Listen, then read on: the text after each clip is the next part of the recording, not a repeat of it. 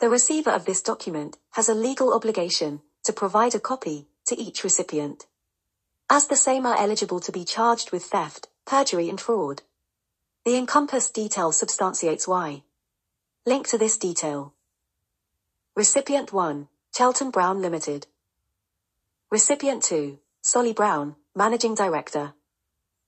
Recipient 3, Edwina Lane, Accounts Clerk. Recipient 4, Christian Halls, Client Account Manager. The purpose of the three-part podcast, Deception versus Liberty. aka DVL.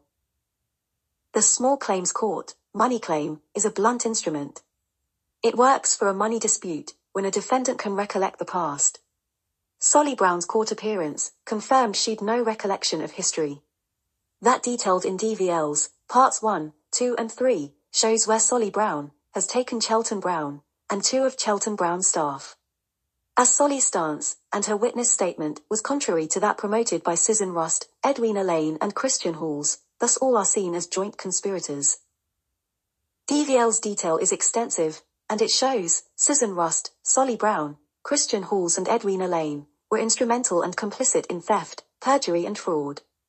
As defined by those acts, with fraud being a loss to Kevin Lamin, being ongoing, as Kevin continues to have sustained a loss due to the named. Blatant lying by professional females is now a non-event, as Baroness Michelle Mone has just shown. And the UK judiciary has been rewarding liars since time began, many examples available.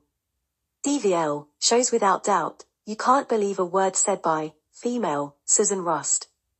And on Edwina, female, and Christian grasping the MD, Sali Brown's, female, witness statement, available on request, they will concur, Sali fabricated pivotal matters, making Edwina and Christian complicit. However in a theft, perjury and fraud case, a judge will focus on actions and facts, not the deception from such as Susan Rust and Sali Brown. Which was so blatant, it could be seen as an act of self-harm. In fact, more plausible was GB News, Father Christmas's Sledge, Global Live Tracker, of the 24th of December, 2023. The claim against each of the conspirators, as detailed in podcast DVL, as all knew the money retained, had been stolen. And all were warned multiple times, where their action would lead. Replies are invited under separate cover, as a collective reply, confirms complicity in theft, perjury and fraud. The question is, what instrument gave any individual, or the collective, a right to withhold another's money?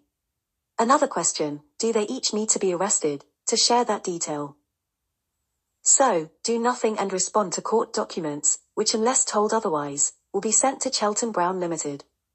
And also anticipate arrest, but that is dependent on the CPS's workload. Also consider Kevin's letters of 2015, 2016, 2017, 2018 and 2019. All warned Chelton Brown Limited of this inevitability. It goes without, this detail will now be distributed to Action Fraud London, Chelton Browns, competitors, and their monitors. Such action may be halted on CB's named staff providing witness statements that actually reflect reality and on paying compensation for Kevin's loss.